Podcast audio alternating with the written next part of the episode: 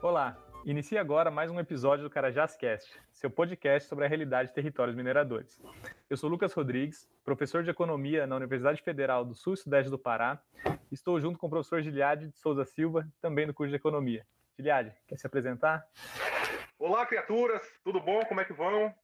Eu sou Giliade Silva, como foi apresentado pelo brilhante professor Lucas, sou também professor de Economia, e estou aqui para auxiliar Uh, esse que é um dos episódios mais esperados desse podcast, que é uma discussão robusta sobre mineração. E eu tenho uma forte impressão que teremos um episódio brilhante, Lucas. Muito obrigado, Gil. Giliado sempre, sempre empolgado, né? É...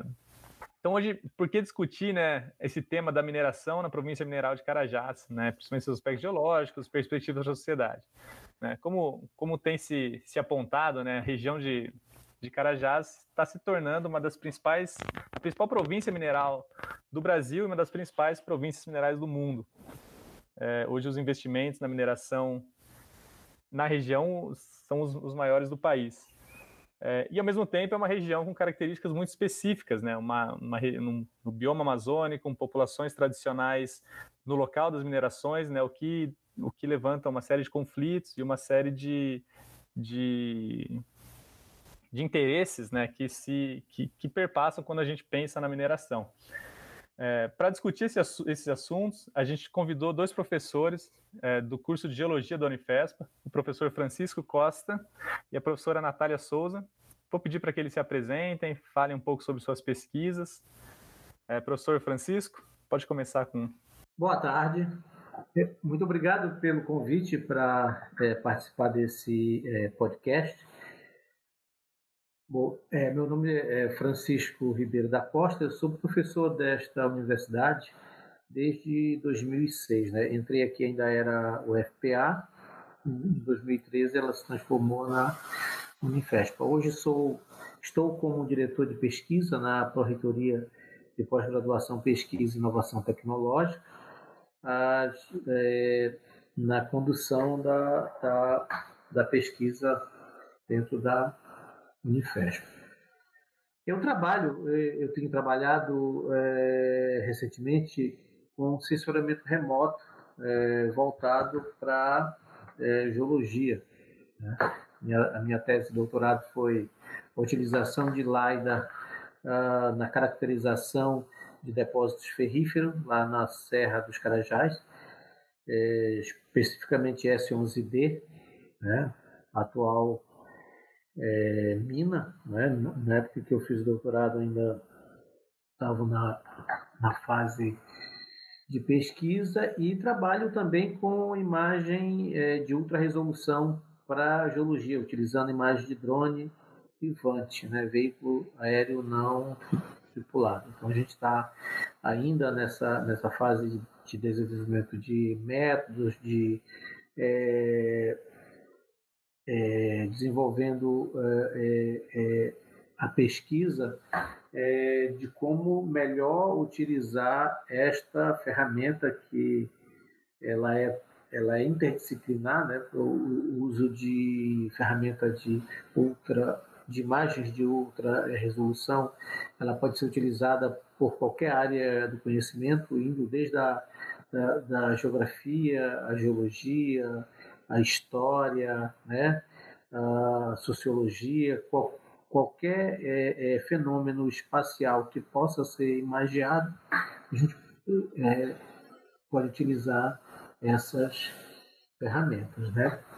E, e nós estamos é, trabalhando exatamente nessa região de Carajás. A gente, é, a, a, o curso de geologia tem uma série de, de trabalhos de campo. Nós aproveitamos essas, essas atividades de campo também na, na, para obtenção de dados para as nossas é, pesquisas. Ok? Legal, professor. Natália, pode também se apresentar, falar um pouco da sua pesquisa. Então, boa tarde para todo mundo, né?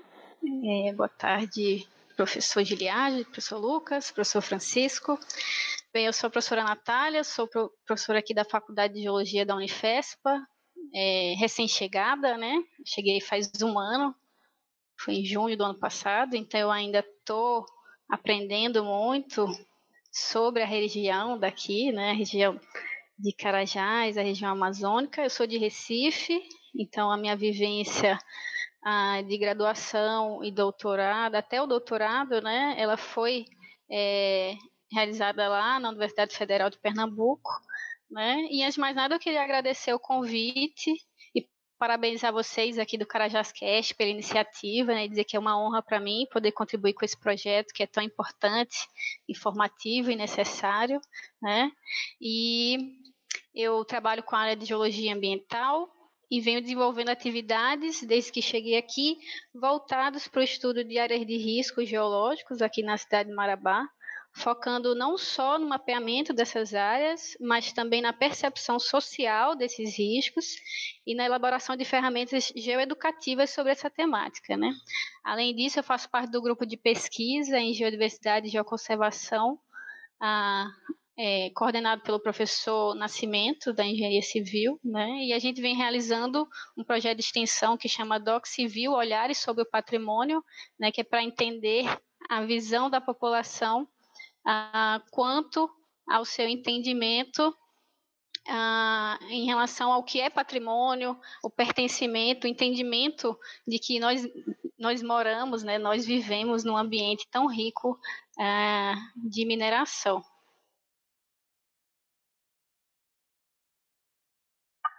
É. Legal, Natália. E a gente, a gente agradece a participação de vocês. Né, o, o Carajascast é um, um projeto que está se iniciando ainda, está né, nos primeiros episódios, mas que tem aí sido um espaço importante para a divulgação científica, né, da, dos vários, das várias pesquisas que se fazem na, na Unifesp. É, entrando então no, no bloco, no primeiro bloco desse, desse episódio, a gente, gente que não é da área, né, é, economistas querendo querendo entender um pouco da geologia, porque acaba também sendo muito da nossa da nossa pesquisa, né, entender a região, é, se faz necessário entender esses aspectos geológicos, entender as atividades econômicas que, que acontecem na região, né, mas para a gente, muitas vezes, para a grande maioria das pessoas que não estudam geologia, né, a, a gente se perde muito na conceituação, né, quando, quando vai até ver uma, uma reportagem ou qualquer informação sobre a área, fica perdido, né, o que, que é minério, o que, que é, o que, que diferencia, né, minério, rocha, recurso mineral, é, jazida, depósito mineral. É, a questão, uma questão muito importante também é do teor, né, do teor das minas, que, que a gente vê em Minas Gerais é um teor, aqui outro teor, né? É, então, queria perguntar para o pro professor Francisco, né, é, para ele, ele explicar um pouco para a gente essas diferenças conceituais né, que envolvem a, a questão da mineração né, e explicar um pouco para a gente essa questão do, do teor, né, é, a importância, a importância dessa, dessa, dessa variável aí para a exploração mineral. É. Professor, pode, pode comentar aí para a gente. Vamos lá. Né? Então, a gente vai falar um pouco sobre uh, os principais conceitos, né? minério, rocha, recurso mineral, depósito mineral, teor, né? Então, o mineral ele é um, um corpo natural, né, sólido. O, o termo natural a gente é, ressalta porque nós temos estruturas cristalinas criadas é, é, pelo homem, né? E ele é formado como resultado da, da interação de processos físicos físico-químicos né, em ambiente geológico. Né? Então, cada mineral ele é classificado e, e, denominado com base na sua composição química e na sua estrutura cristalina. Nós temos minerais que têm a mesma composição química, mas têm estrutura cristalina é, diferente. Então, é, é, a, a, essa mudança na estrutura é, cristalina já, já é suficiente para mudar a classificação é, do mineral e suas propriedades. Né? Então, já o minério ele já é, uma, ele é um agregado de é, minerais, né? Ele é rico em um determinado mineral ou um determinado elemento químico que é economicamente e, tela, e tecnologicamente viável, né, para extração. Pode ser uma rocha, pode ser um sedimento, pode ser um solo, né? Isso é, varia muito. Né? Nós temos, é, por, por, exemplo, o ouro. O ouro ele pode ele pode estar em, em, em rochas sedimentares, em sedimentos, numa drenagem né? é, é, concentrado, ou, ou ele pode estar na rocha, é, disseminado, tá certo? Ah, com é, é, relação a, ao, ao é, recurso mineral, né? O recurso mineral ele é uma concentração de ou uma determinada ocorrência de um, um material de interesse econômico.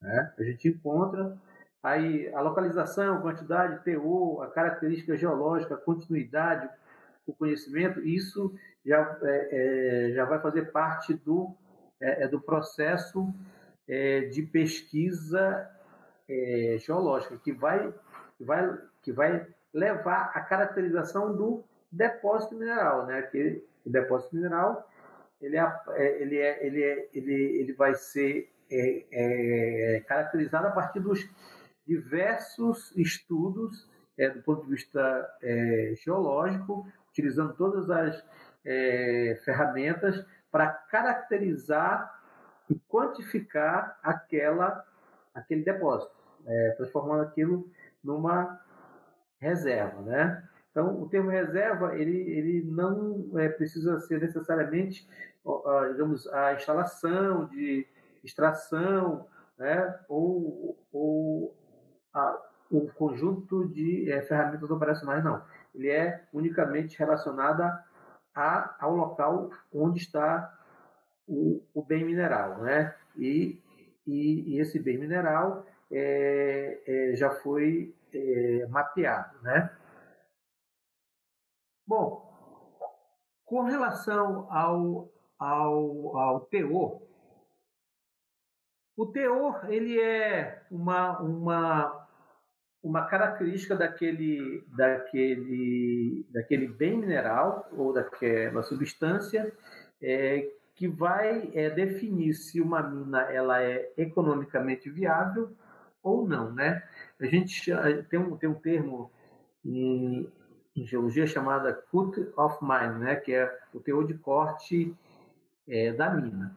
Só para vocês terem, terem ideia, as principais substâncias que são produzidas aqui no estado do Pará é, é no Brasil de uma forma geral, né? O alumínio tem um teor de corte de 47%, né? Aliás, tem um teor de 47%. O teor de corte está relacionado com o preço, né? Mas o, o teor da, das, da, das minas aqui no estado do Pará ele é de 47%. É, em Minas Gerais, o mesmo minério ele tem 40%. Em São Paulo tem 46%. Então, o que que, o que, que isso faz? É, é, por que de, dessa é, variação? É, é, o tipo de minério que está sendo extraído. Né? Ele pode ter a, é, a relação estéreo-minério é, varia é, bastante. Né? Então, eu, eu posso ter um, um, uma, uma, digamos, um determinado minério de forma é, disseminada.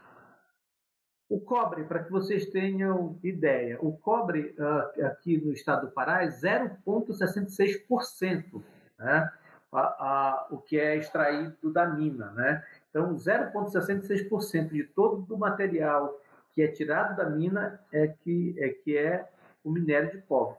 Então, uh, as minas aqui do, do, do, estado do Pará, principalmente Salobo e Sossego, elas são uma mina de minas de cobre e ouro, né? A mina do Salobo, em 2018, ela, ela produziu 10 toneladas de ouro e 300 mil toneladas de concentrado de cobre. E por aí vai.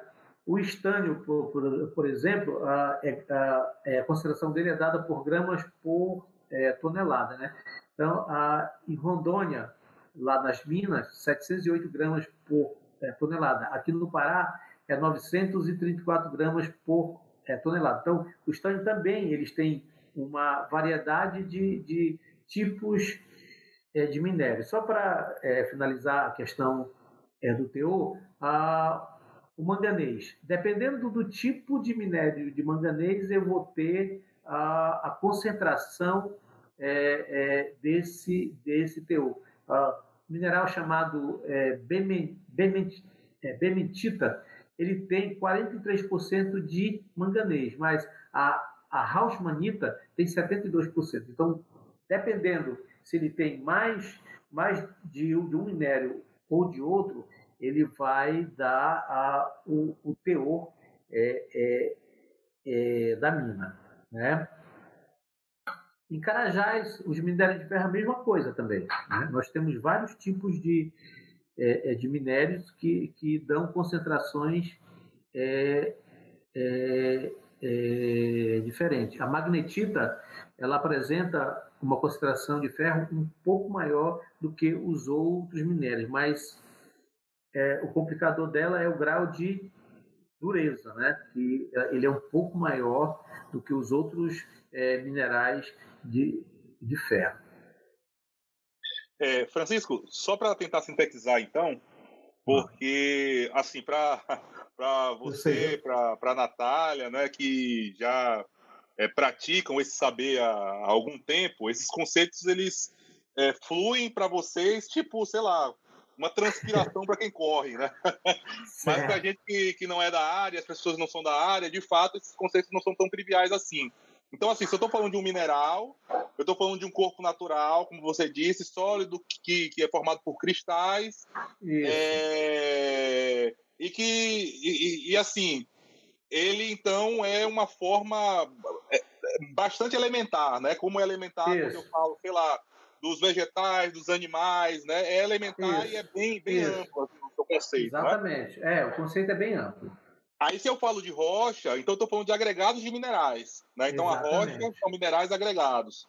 Se eu falo de minério, aí eu estou falando, então, de agregado de minerais ou determinado tipo de mineral, né? enfim, Rico. que é economicamente e tecnologicamente viável para ser explorado. Né? Perfeito, então, perfeito. Então, assim, minério é, é, é, é, é, mineral ou agregado de mineral que tem interesse econômico e que tem viabilidade de extração.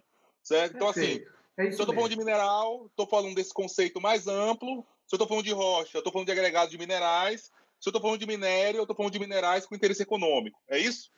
É isso, exatamente. Resumindo. Aí eu, eu, eu, acho, eu, eu acho que temos, então, um, um ótimo ponto de partida, Lucas. Não, muito interessante, com certeza. É, às vezes a gente até quando vai escrever, né, querendo ou não, né, na economia a gente tem que, às vezes escreve sobre isso e é um risco, né, tá falando uma coisa e completamente errado na conceituação. É, um outro ponto, né, que a gente queria abordar, né, ainda, ainda para o professor Francisco, é, que é importante para nossa região, mas ainda, ainda tomando numa, numa uma abordagem mais ampla, né, é a questão da, da mineração artesanal e a mineração industrial. Né? É, queria saber, professor, uh, primeiro, a, a, diferenciar um pouco essas duas, esses dois métodos, né? E, e, e, especificar assim, que tipo de que tipo de minério ele, ele é passível de uma, de uma mineração artesanal, que tipo de minério é inviável dentro desse tipo de, de atividade, né? É restrito à atividade industrial e, e, e, também dimensionar essas duas atividades, né? Tá certo. Bom, a, é, mineração artesanal é, e mineração industrial, a, a diferença principal está na é, escala e, na, e, no, e no aparato tecnológico utilizado, né?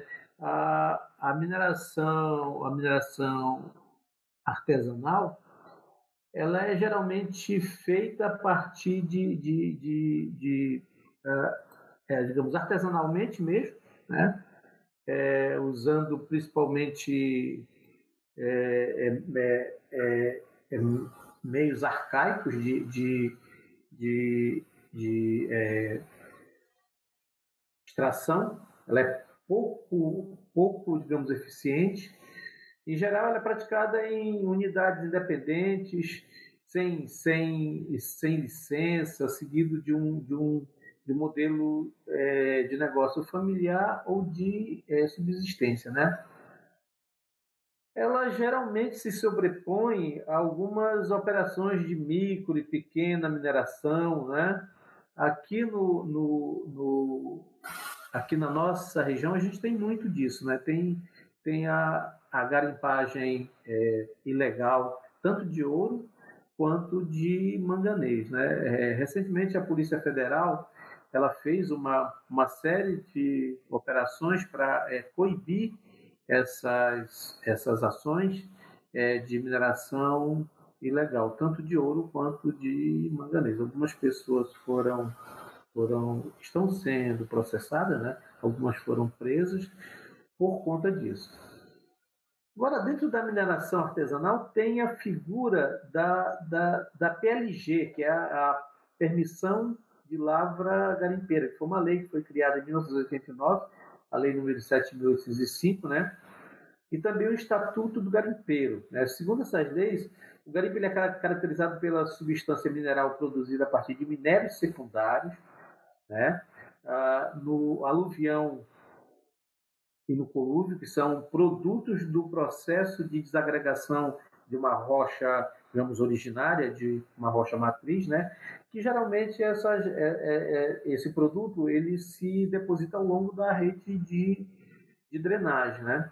E, e pela não obrigatoriedade da existência de uma fase de pesquisa mineral anterior. Então, essa é a figura da PLG. Né? É, só que a maioria da é, é, mineração artesanal que ocorre, ela não ocorre segundo esses critérios. Né?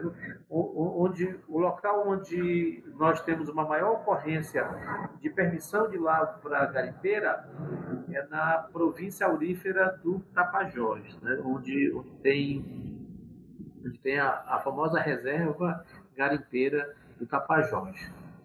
É, então, como é, é, como eu falei. Né? Então, a, é, a, diferença entre é, é, é de produção, é, a, a, lavra garimpeira ela pode mobilizar até 10 mil toneladas ano, né? a, a, a micro entre 10 mil e 100 mil, a pequena é, lavra de, de, de 100 mil até 1 milhão, na média. Né? É, e a grande, acima de um milhão de toneladas é, é, é de minério ano. Né? Então, essas as, as principais características da lavra artesanal e da, e da lavra é, industrial.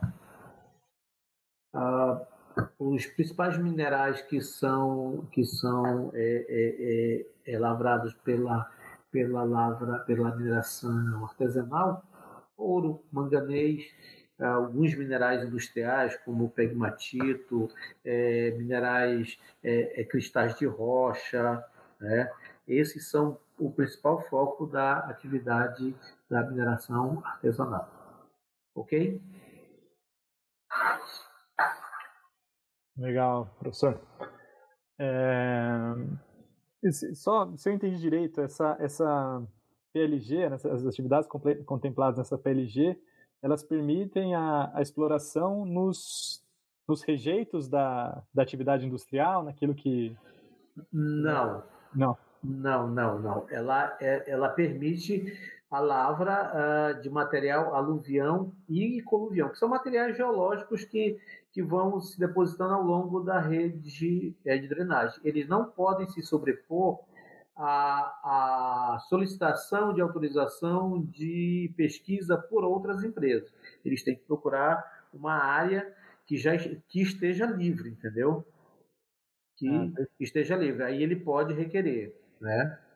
É, se eu não me engano, a, a, eles podem requerer até 50 hectares, se eu não tô, uh, se eu não me engano, 50 hectares para fazer essa, essa, é, essa PLG. Eles podem pedir 10, digamos, 10 PLG, fazer 500 hectares, mas cada uma delas tem que ter no máximo 50 hectares. Entendi. Não, legal.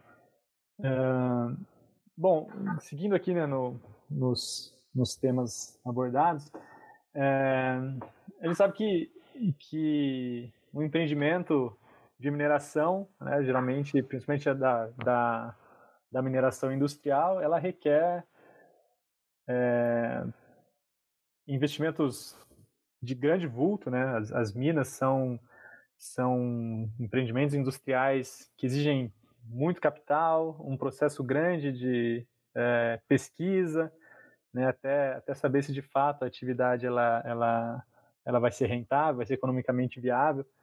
E eu queria perguntar para a Natália um pouco desse qual que é o processo né, para viabilizar o início da operação de uma mina, né? desde os seus estudos preliminares até o processo de, do day after, né, da, do, do, do, fechamento da mina e, e, a partir do seu esgotamento.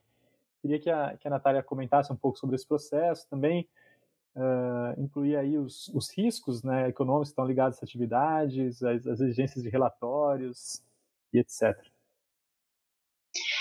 Ah, tá bom, Lucas. É, assim, o processo de viabilização e de iniciação de operação de uma mina, ela passa por uma série de fases, né?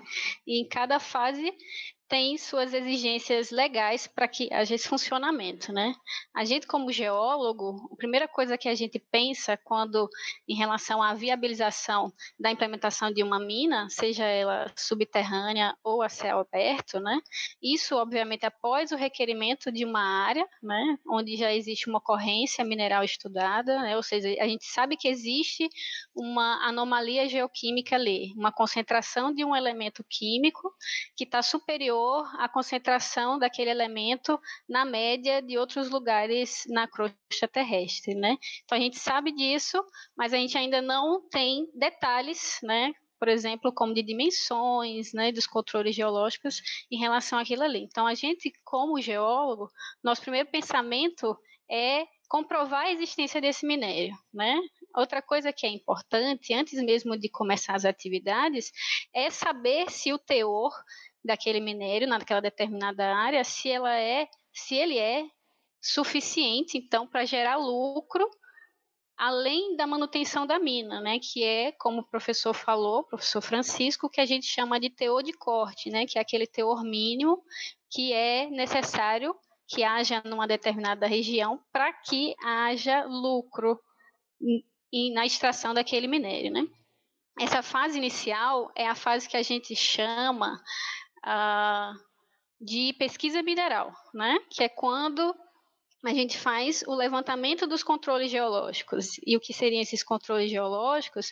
Seria o entendimento de, por exemplo, qual é a rocha em particular que contém o minério, né? em que profundidade ela ocorre, se alguma estrutura geológica controla aquela mineralização, né? então, quais são as características particulares que fazem com que aquela área seja mineralizada, né? Qual a extensão daquela mineralização, etc. Né? Então, para essa fase inicial, é necessário se obter uma licença, que é um tipo de licença ambiental, que está dentro do licenciamento ambiental, que é a licença prévia. E para que essa licença ela seja liberada, é necessário que sejam realizados o estudo de impacto ambiental e o relatório de impacto ambiental que são aqueles que a gente conhece como EIA-RIMA, né? Ah, Para a fase seguinte, né, que é a fase de desenvolvimento da mina, que é quando ocorre a instalação do complexo mineiro e a implantação do projeto de controle ambiental, também é necessária a aquisição de uma outra licença, que é a licença de instalação do empreendimento. E para a obtenção dessa licença, é necessário ter sido aprovado pela Agência Nacional de Mineração, que é ANM, né, é necessário que seja aprovado um plano de aproveitamento econômico e um plano de controle ambiental, que é onde eu determino como é que vão ser retirados, como é que vai ser feita a extração desse minério, né, quais são as características geológicas da área mais detalhadas, né, ah, como é que vão ser minimizados e controlados os impactos ambientais, que muitas vezes eles são inevitáveis quando se tratando desse tipo de empreendimento, né? incluindo já aí ações que sejam realizadas na fase do fechamento da mina. Né? A fase posterior, né, que é a fase de operação da mina, que é a fase de funcionamento real do empreendimento, né, que é a fase onde ocorre a lavra, o beneficiamento, o acompanhamento do controle ambiental que foi definido anteriormente, né, que é onde o minério é extraído, separado do material estéreo, transportado, né, tudo isso ocorre nessa fase de operação. E para essa fase, também é necessário uma licença, que é a licença chamada de licença de operação. Né? Então, por fim, a gente chega já na fase depois que ocorre toda a extração do minério, ou então quando não é mais viável economicamente a exploração daquela, daquela área, né? a gente chega na fase de fechamento da mina e reabilitação daquela área, né?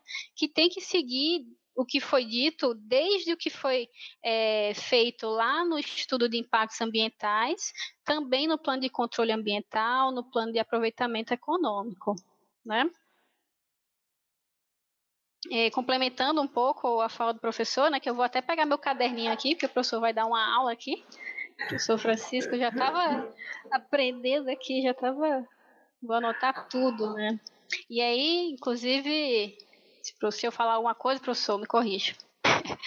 É, então, a formação principal geológica daqui é a formação Carajás, né? E o principal minério de ferro é um minério que ele atinge até 75% de ferro contido, que é o minério friável de hematita, né? E hematita é um mineral que é um óxido de ferro, né? Ah, os minerais aqui, eles se tratam normalmente desse tipo de óxido de ferro.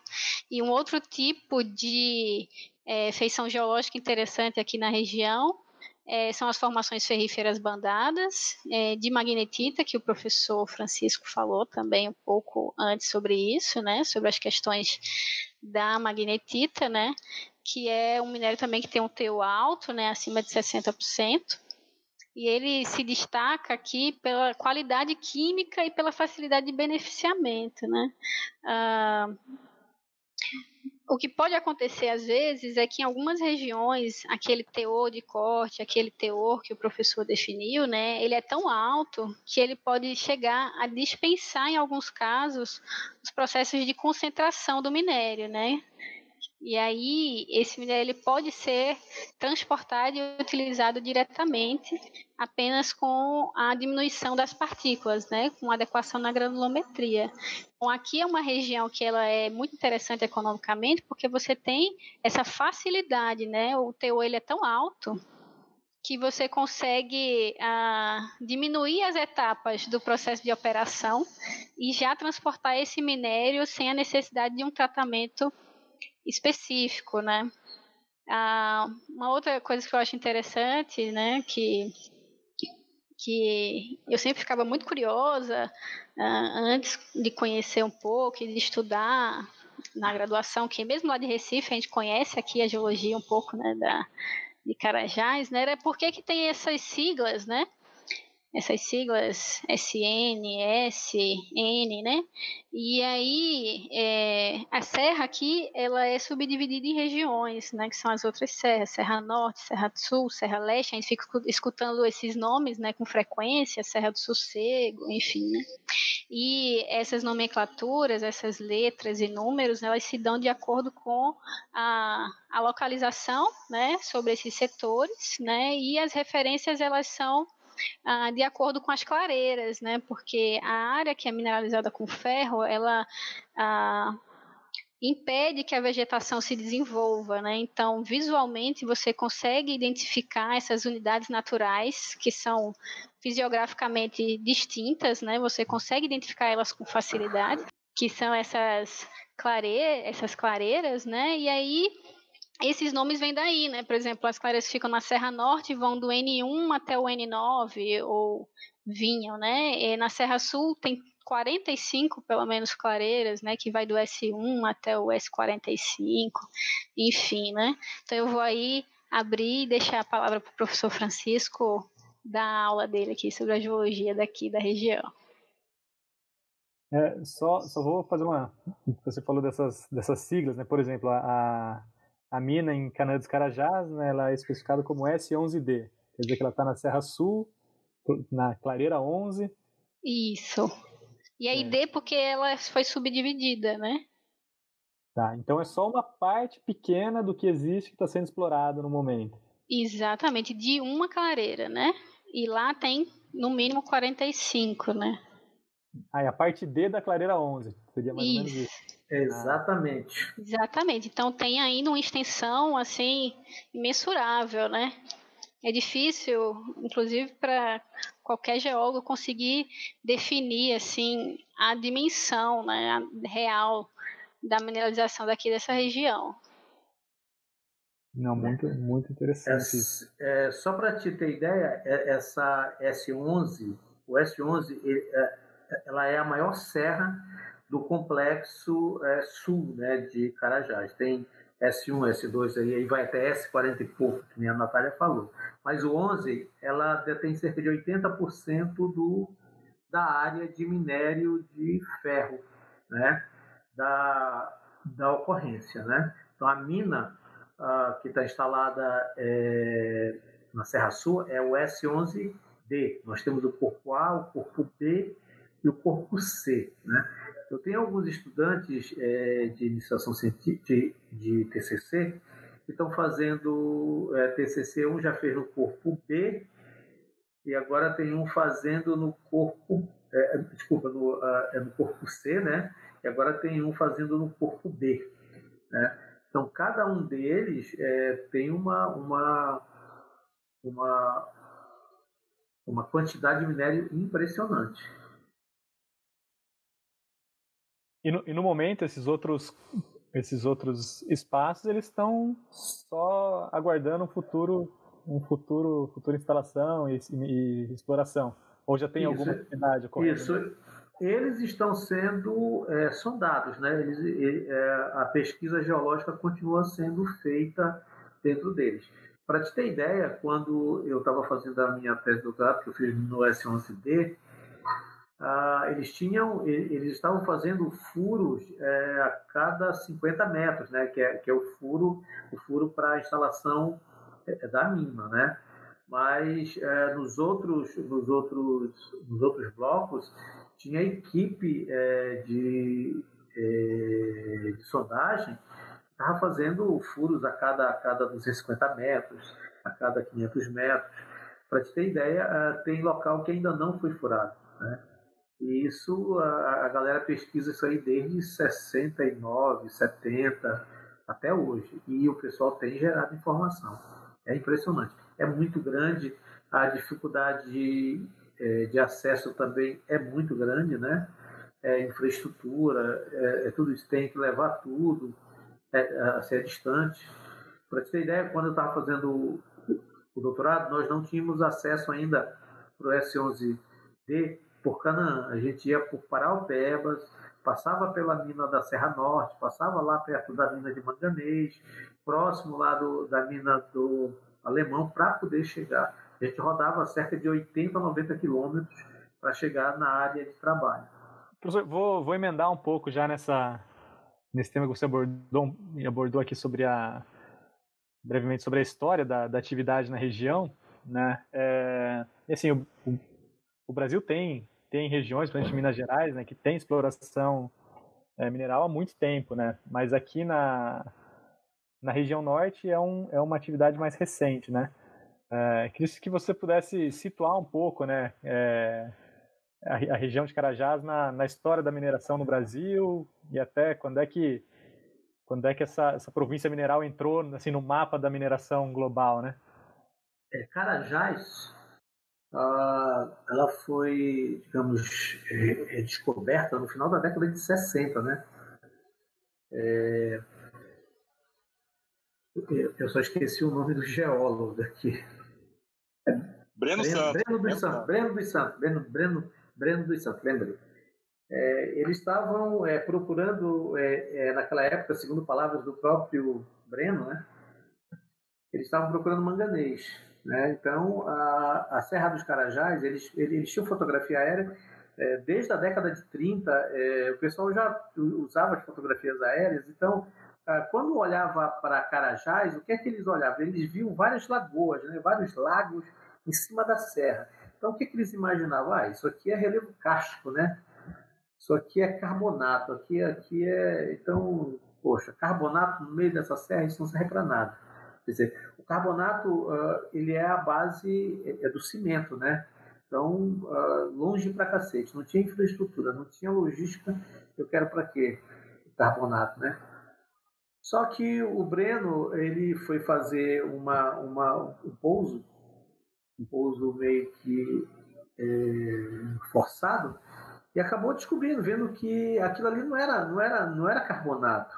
Muito embora tenha um pequeno teor, mas não, não é isso que dominava a geologia. Ele observou, não, isso aqui é ferro, cara. Estou procurando manganês, mas isso aqui é ferro. Ele reportou a descoberta dele.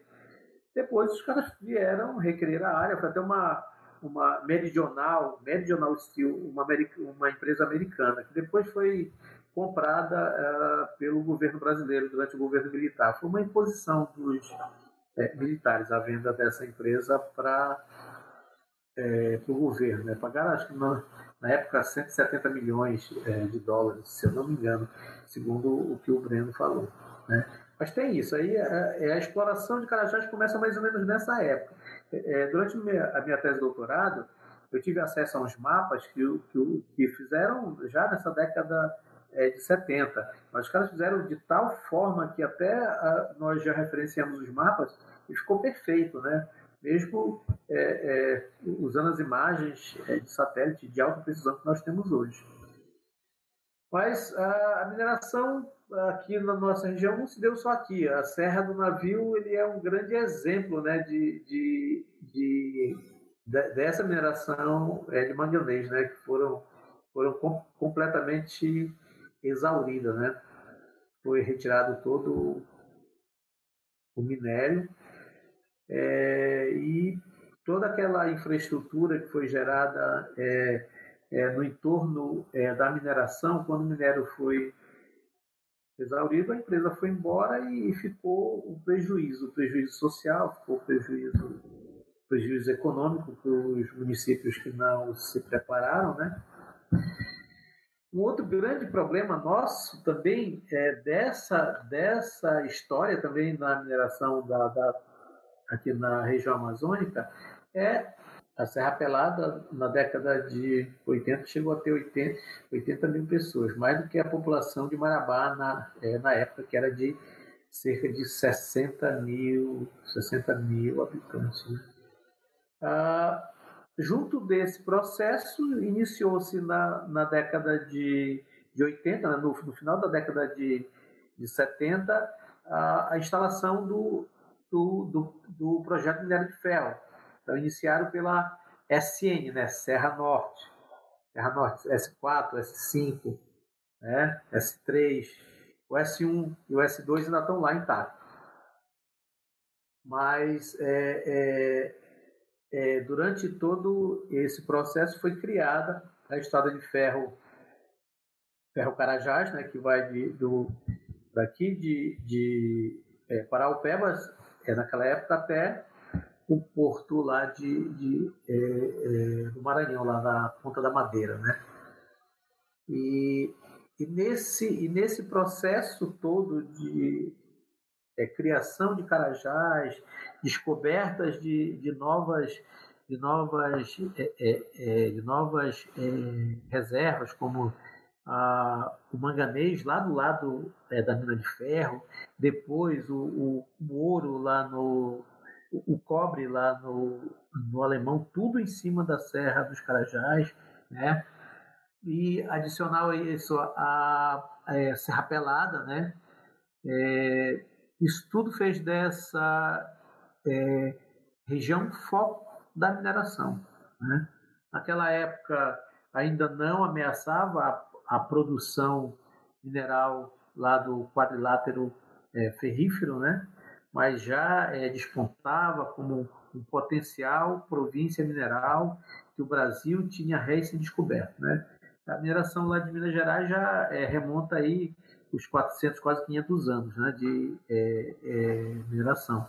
E, e aqui na região amazônica a gente começou agora, menos de é, 50 anos. Vários eventos, ah, digamos, ocorreram, dos mais, acho que um, dos mais é, é, é, eventos assim de impacto né, impacto é, social foi aquele massacre da ponte, né, que ocorreu no dia lá em, em, em dezembro de, de 87, que uma comitiva é, de moradores lá da, da, da vila da Serra Pelada veio é, pressionar as autoridades locais para retornar a permissão é, das atividades garimpeiras, né, com o final da ditadura militar, a, a, o DNPM também saiu de lá e a atividade é, é, garimpeira lá foi é, proibida. Então, os garimpeiros foram encurralados nessa ponte rodo-ferroviária, né? Eles bloquearam o acesso de veículos, das locomotivas, e o, o, governador, na época, então, o ele deu ordem para a Polícia Militar de desobstruir a ponte.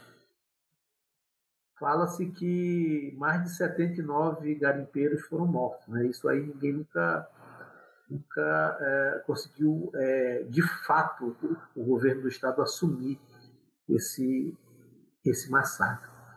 O jornalista é, Paulo Roberto Ferreira, no dia 29 de agosto do ano passado, ele lançou um livro chamado Encurralados na Ponte, o massacre dos garimpeiros de Serra Pelada, que conta um pouco dessa história.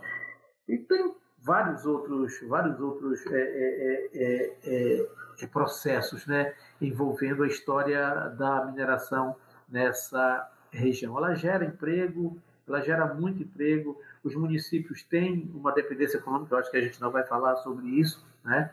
E, e a mineração ela está incutida na história é, dessa região. É mais um ciclo, né? Fechando o ciclo é, da borracha, que foi é, no passado aí distante, agora nós temos o ciclo da mineração. Ok? É, Francisco, rapidão, antes de, de passar para outra questão, é, é, eu queria só, se possível, eu não sei se só você, se a Natália também quer depois complementar, falar um pouco sobre os outros, os outros minerais, né? A gente falou bastante ah, né? Sim, sim, falou sim. do minério de ferro, falou do manganês, falou desses do metal precioso, que é o ouro, né? Mas assim, é, fala um pouco também dessa questão da ocorrência de outros minerais, ah. sobretudo os não metálicos, e os, é, é, também falar dos metálicos, mas os não, os não ferrosos. Tá. Nós temos aqui, uh, aqui no estado do Pará, as, as, as é, reservas aluminíferas, né? É, Paragominas, Ulianópolis, nós temos uma das maiores reservas é, de bauxita do mundo, que é que começa aqui em Rondon do Pará, entra Maranhão adentro, né? É, é, é, vai, vai, até Paragominas. Nós temos duas grandes minas, uma em Paragominas e uma que vai que está que tá para ser aberta aqui em Rondon do Pará, né? É, outro, nós temos o minério de estânio é, lá em São Félix do Xingu, que é, que é um, um minério que foge completamente à, à tipologia de, é, da geologia local aqui de, é, é de Carajás, né? Ah, o, o, o, o é, Paragominas, assim, voltando a falar um pouco do alumínio, eles podem produzir também outros, outros, outras tipologias de, de, de é, materiais, é, materiais é, refratários é, para uso em alto forno. Né? Nós temos, ah, além desses, né, lá em, em Oriximiná e Juriti, ah, essa mesma tipologia, que é a, a bauxita. Né? E várias outras tipologias minerais, que você falou, os não metálicos, né, os que são utilizados para uso é, é, imediato na construção civil, brita. Aqui, na, aqui próximo de, de é, Marabá nós temos várias, várias é, empresas é, que, que fazem brita para uso é, na construção civil, para uso na construção de estradas, né? Nós não temos a, aqui a, a, a, cultura da, daquelas é, é, é pedreiras para é, retirada de, de granitos, né, para é, para fazer. Para usar é, na construção civil, né? É, por conta da, é, da tipologia, do, do tipo do comportamento mecânico desses, desses, dessas rochas aqui. Ok, é, nós temos em outra, em, é, é, ouro, ouro ocorre em vários locais aqui do, do estado, né? principalmente aqui na, na, na província aurífera do Tapajós. Né? Nós, as argilas que nós é, produzimos são basicamente a, a, as a, lá em, as minas de, de Caulim, né? da PPSA, da, da Parapigmentos, da Imeris, que esse mineral ele é levado via mineroduto para Barcarena, né? É, vai num um material é, pastoso que é, é processado e exportado para fora do Brasil. Mais alguma coisa que eu tenha esquecido? Não, não. Então, assim, do ponto de vista de, de recursos ah, minerais, né, que de fato a gente tem um potencial exploratório, já são esses que nós já estamos explorando mesmo, né? Que isso, são esses isso. metálicos, os não metálicos. os metálicos. Então, então esses é, é, não metálicos, sobretudo aqueles que miram a, a, a, os minerais industriais, não há ou minerais de construção, também não há não há abundância na nossa região, né? É, não, até que há abundância. O problema é que as minas é, é, que nós temos são de pequeno porte. Né? Elas visam atender somente a demanda local, praticamente. Obrigado, professor Francisco. É, vamos encerrar agora o, primeiro, o segundo bloco né, e entrar, entrar nas questões mais uh, sobre os impactos da mineração né, e as perspectivas para a província mineral de Carajás, né, dando início então ao nosso, ao nosso terceiro bloco. E eu queria começar perguntando para a Natália, né, primeiro, primeiro para ela situar um pouco as particularidades da mineração é, aqui na nossa região, quer dizer, uma mineração em, é, em área de floresta, uh, próxima de populações, às vezes até dentro né, de territórios, territórios indígenas. É, então, tudo isso implica inúmeras ameaças. Né? É, queria que você comentasse um pouco dessas, dessas características específicas, né, é, que, que não estão restritas à questão geológica, mas também sociais, ambientais, aqui da, da região. É, tá bom. É, assim, o, o território amazônico, né, como um todo, ele passa por diversos processos de processos territoriais, processos econômicos e sociais e políticos, como tu acabou de falar, né? E esses processos, eles surgiram ou eles foram acelerados de acordo com a entrada dos empreendimentos mineiros aqui na, na região, né?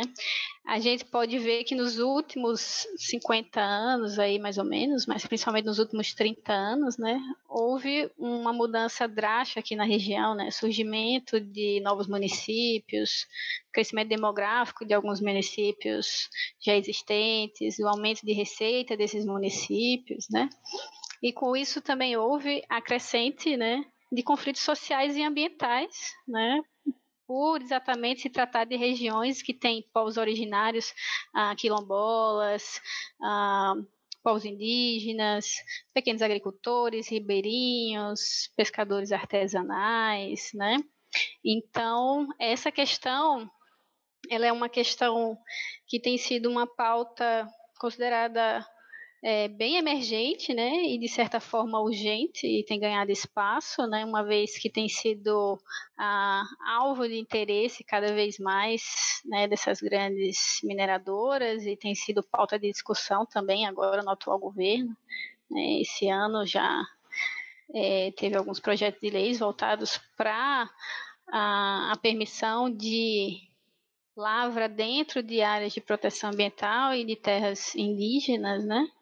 E só para a gente ter uma ideia, né? Em 2018 existiam mais de 5 mil processos de exploração mineral cadastrados na Agência Nacional de Mineração, né, que desde projetos voltados para requerimento de área, para pesquisa, até já para autorização para lavra, né, já para operação do empreendimento, né, ah, dentro dessas áreas que hoje são consideradas áreas de território indígena e unidade de conservação de proteção integral dentro da Amazônia Legal, né?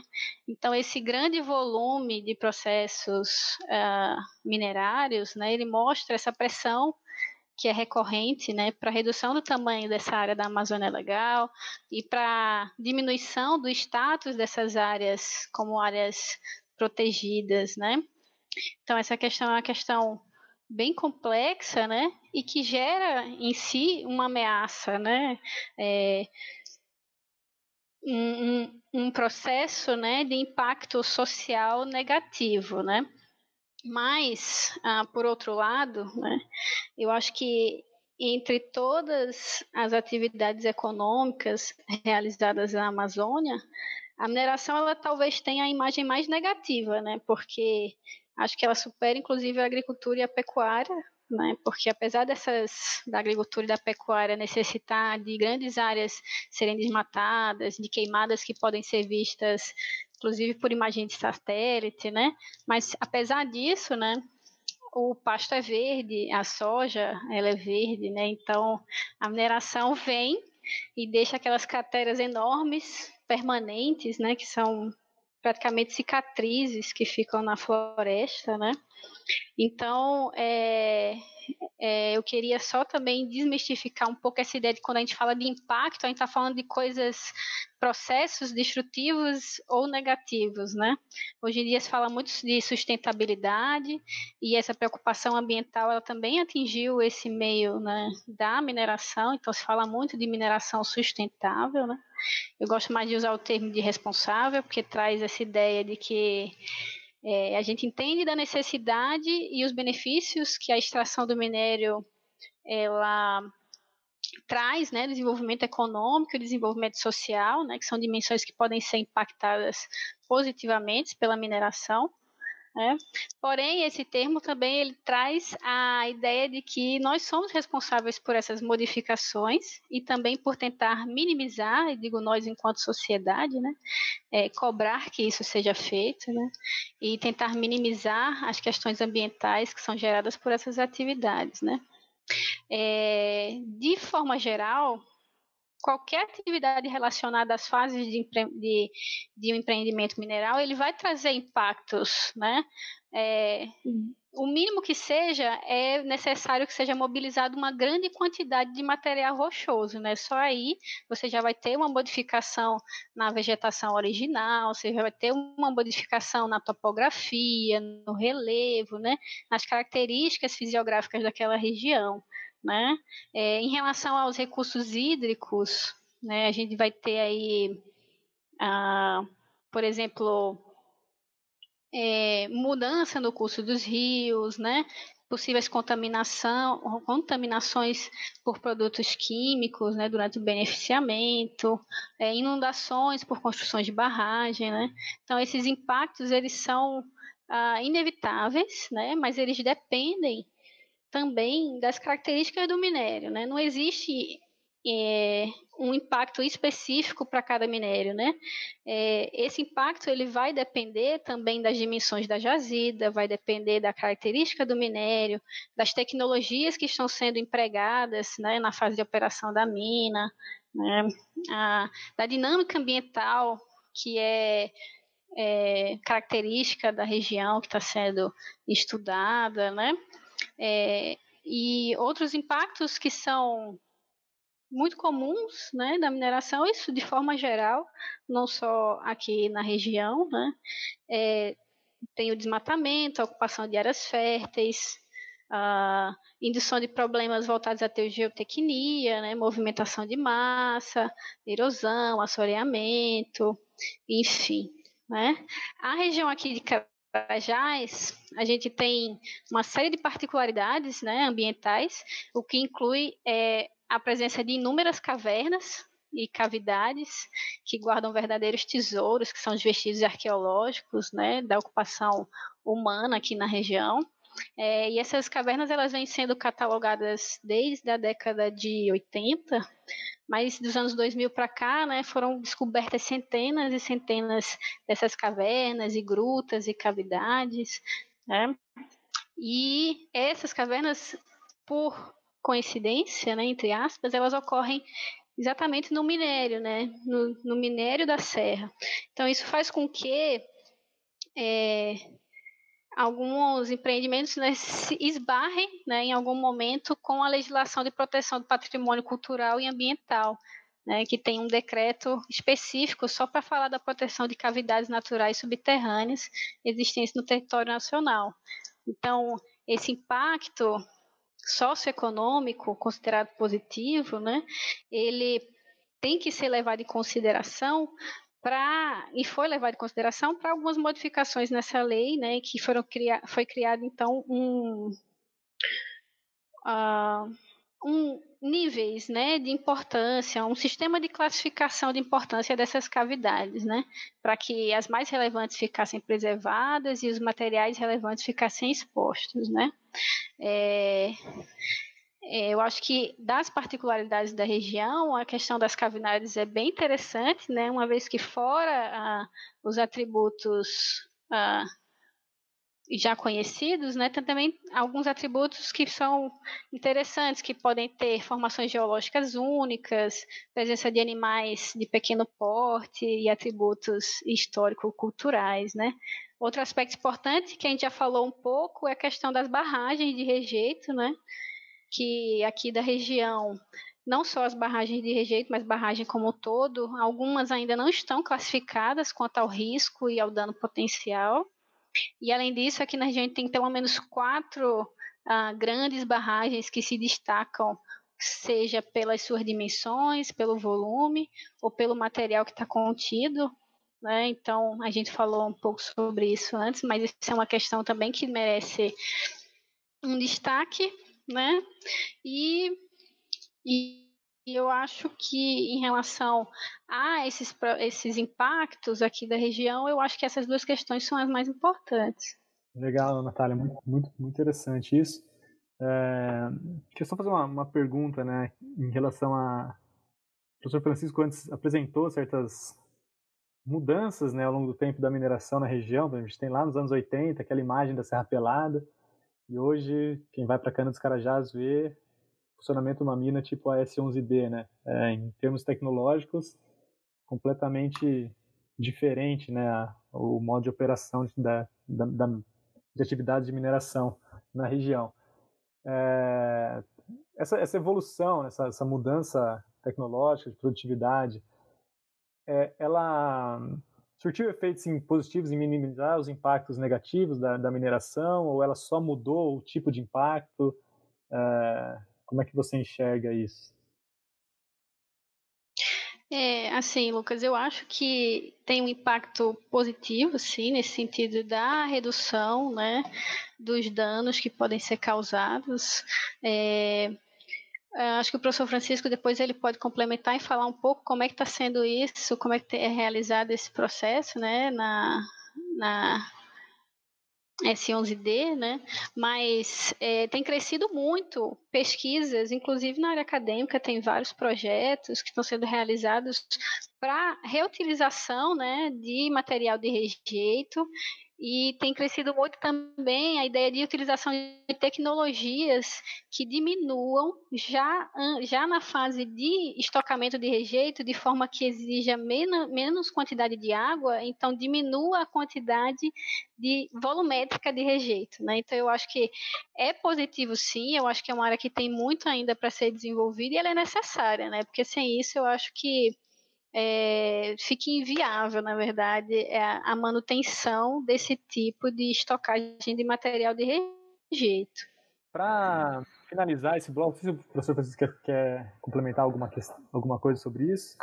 É, acho que é só falar um pouco assim, a respeito da, é, da questão da província espeleológica de é, Carajás. Né? Como a, a professora é, é, Natália falou, né?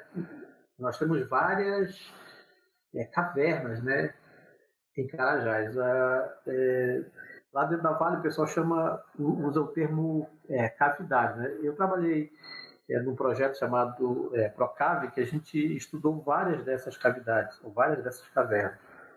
Mas a, o ICMBio é, criou o que a gente chama de província espeleológica de Carajás, que é o, o, o, é o parque. É, eles, eu, eu, eu, eu não estou é, recordando do nome, mas tem um, um nome, esse parque, que é onde abriga essas, essas essas, é, essas cavernas. São mais de 3 mil cavernas, assim, para vocês terem ideia, catalogadas, né?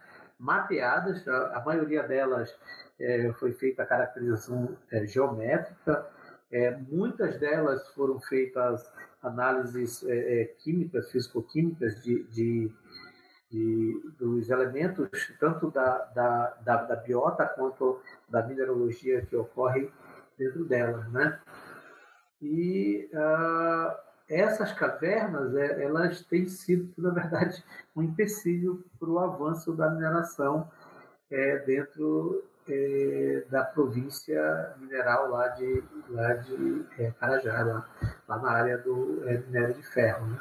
Então, uh, elas ocorrem muito especificamente num determinado local, que é na borda das, da, é, da serra, né? Ela tem uma, uma uma, uma gênese ligada é, é exatamente à, à, à, formação, à formação geológica, às estruturas geológicas é, presentes, né? Já tem diversos é, trabalhos que já foram publicados a respeito, é, é, é pesquisas que nós fizemos, que outros pesquisadores fizeram, né? Hoje, hoje eu recebi uma, uma, um, um aceite de um artigo que eu faço parte, nós é, estudamos um dos lagos. Né? Os lagos ele, eles são uma, uma, uma feição pseudocástica. A gente estudou a lagoa do é, Violão, que fica dentro do complexo S11D, onde a Vale a Vale está é, minerando. Então a gente descobriu que, que, que tem um pouco de estruturas falhas, né? É, colapso e tem também um processo de, de, de é, é, é, retirada da sílica, que acaba gerando espaços vazios e, e, e, acaba colapsando o teto, formando essas, essas grandes cavidades, digamos assim, que são, que são os lagos, né, que são pseudo são pseudo karsts, né, que são falsos karsts. Né? Então, tudo isso dentro desse, desse contexto é, é, de Carajás. A gente ainda tem muito ainda para ser, ser, ser discutido acerca dessas cavernas. Inclusive, hoje encerra um, um edital do ICMBio, é, que é exatamente para estudar essas cavernas, né? que é para dar uma, uma nova abordagem é, é, é, é fora do, do que a Vale é, tem feito sobre essas cavernas. Eles limitaram o valor a, a 90 mil reais por pesquisa, mas o órgão está exigindo é, da Vale uma complementação desses, desses estudos acerca dessas cavidades. Legal. É, professor, eu tinha uma última questão aqui para a gente encerrar esse terceiro bloco, né, o nosso último bloco do programa de hoje. É, você fez um panorama né, histórico da, da atividade de mineração na região, falou de, algumas, de alguns lugares que que já passaram, né, algumas cidades já passaram por esse ciclo completo, né, até o fechamento da, da mina. É, e queria, queria que você comentasse um pouco, assim, como tem na região, né, como tem sido esse processo de fechamento da mina, o que, tem ocorrido com as cidades, né, que, que sofrem esse, esse processo, né, e, e, que, e se você puder dar um, um panorama aí de como de, do, das, das minas que estão em operação, como é que está a questão da, da exaustão delas, pelo menos as principais, é, e, e apresentasse um pouco as perspectivas de futuro né, da, da mineração no local. Como, como a Natália é, já apresentou, né, aparentemente tem muito a ser explorado ainda na região, e você também colocou que tem muito a ser descoberto na região ainda, né? Mas, mas se você pudesse comentar assim, a questão das, das experiências locais de, de fechamento de mina é, e, e, essas perspectivas né, das minas que estão em operação hoje, temos algumas é. delas. Ah, sim, fechamento de mina, é, nós temos exemplo lá do, do Amapá, né? A Serra do Navio, que na época que a mina foi é, fechada, ainda não se tinha todo esse aparato legislativo que nós temos hoje, é, da previsão do fechamento da mina, da previsão da, é, da mudança da, da cidade se preparar para esse fechamento da mina, né? Então, isso acarretou uma série de problemas sociais, né?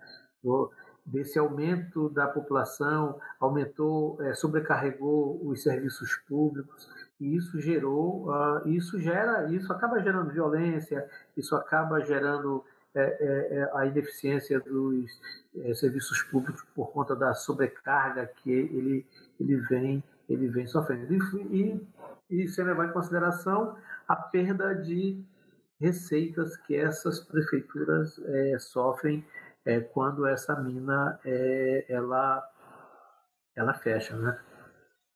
E, a, além do mais, a, com relação à possível contaminação, a professora Natália falou que existe todo esse aparato é, é, é, legal hoje, né, esse marco legal, para que quando a mina for aberta, ela já tem que ser prevista o seu fechamento. Então, nós temos aqui na região de é, é, Carajás, né? Cananos, Carajás, Curionópolis, Marabá e Paraupebas. Né? Dessas, Paraupebas é a que detém uh, hoje ainda o, o, maior número de minas abertas, né? que é as minas de ferro, as minas uh, uh, de manganês do azul, né?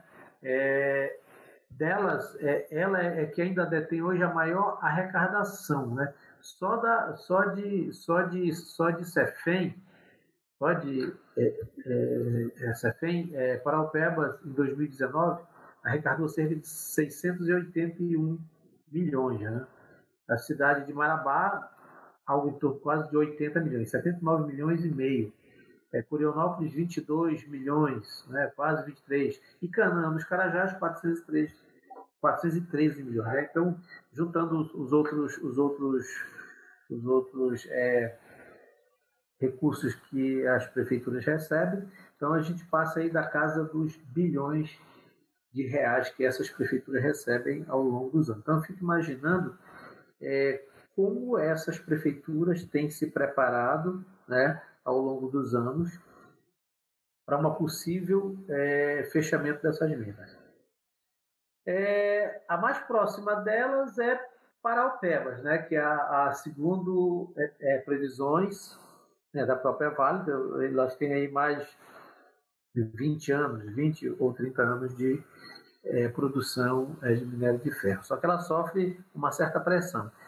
Diferente de, de Canaã, né, as minas de é, Paraupebas são ainda do estilo antigo, usam, usam barragem de rejeito, né, que usam uma bacia de rejeito. Eu fiz, eu fiz um trabalho é, recentemente para um artigo e a gente fez o mapeamento das bacias lá do, do N4 N5, que vão até a barragem é, de rejeito. E essa barragem de rejeito vai pelo meio da floresta. Quem tiver é, curiosidade é só olhar no, no Google Earth que você vê o caminho que o rejeito faz. Né? Então, é, essa pressão, essa pressão ambiental pode fazer com que a mina de de Serra Norte ela seja é, paralisada antes do final da sua da, é, é, do seu é, é, da sua vida útil por conta dessas questões ambientais. Isso pode gerar para a cidade de Paraupebas um problema, um problema econômico sem precedente, já que ela depende muito fortemente dessa atividade econômica. Aqui tem maior vida útil, é, acho que Canaã, né? Canaã uh, é, a mina do S11D ela não usa água no seu processo. Como a professora Natália falou, é, o minério de, do S11D é de alta qualidade, eles retiram o minério né, e colocam no trem. Se leva, não tem, não tem um beneficiamento, não tem uma, uma, uma retirada, uma concentração. Né?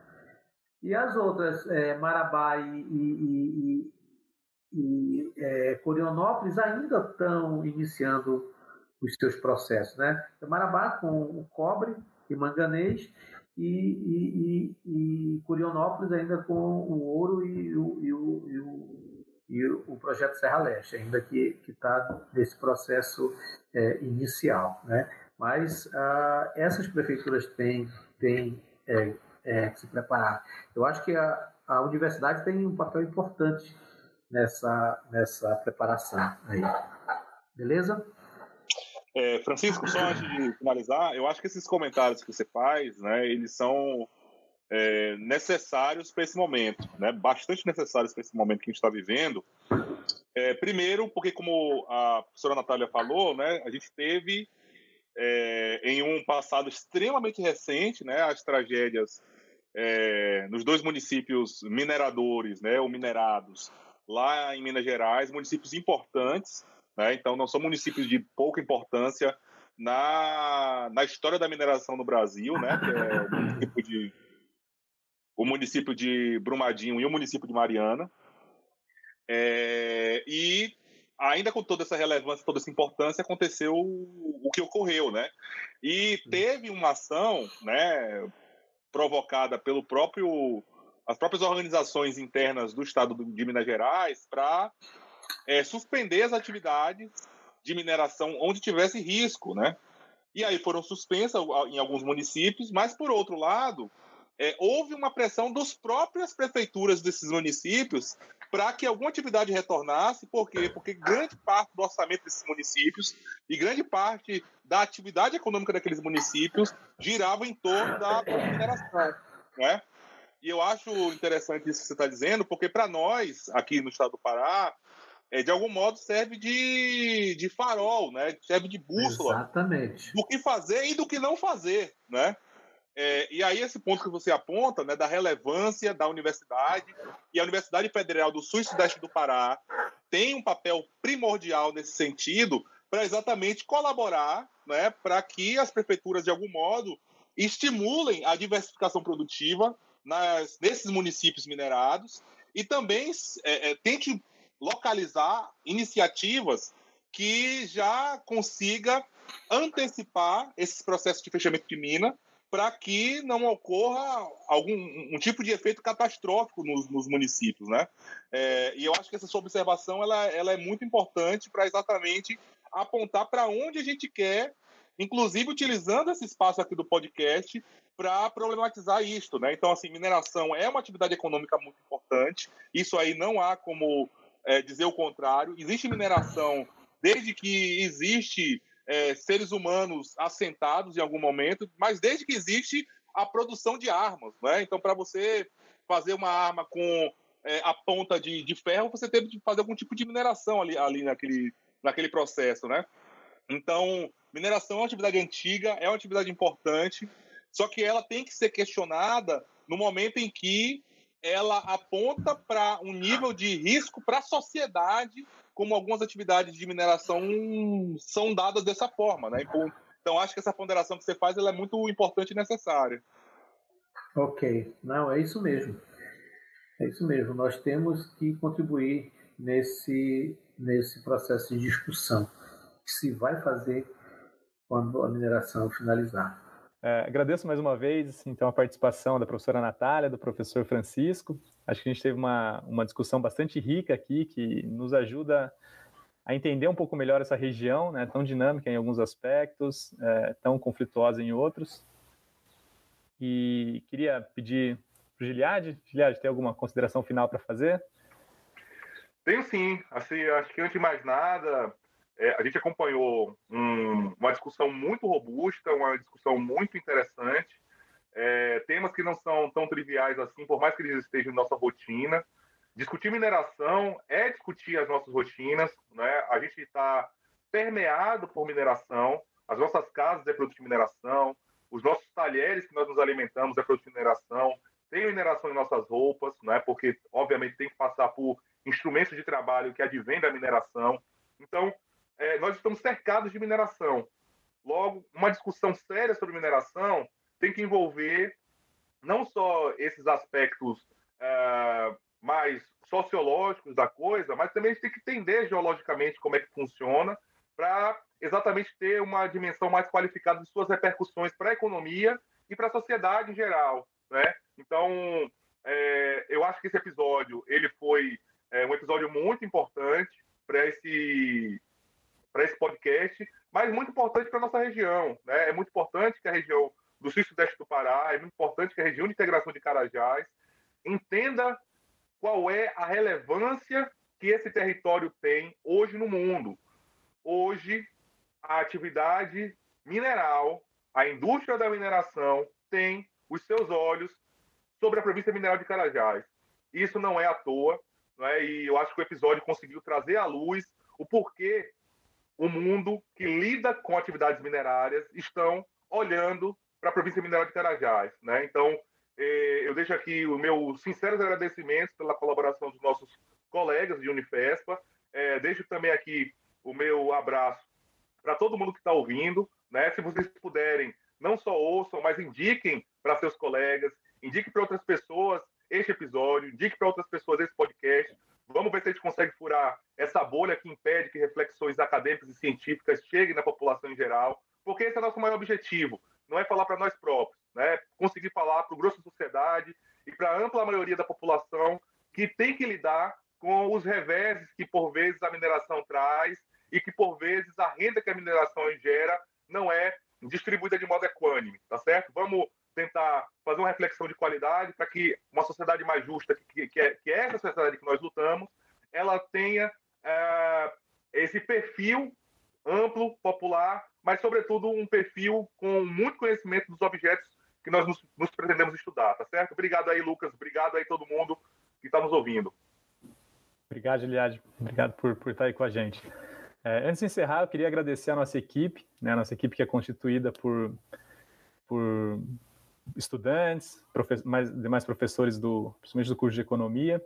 É, queria agradecer pela edição dos áudios os, os estudantes, o Vitor, o Rodolfo, a divulgação a Dicente Denise, e também os demais colaboradores do projeto, o professor Evaldo, o professor Rafael, o professor Daniel e a professora Flávia, que já passaram por aqui e estão sempre, sempre retornando. Um grande abraço a todos. Esse foi mais um episódio do Carajás Cast.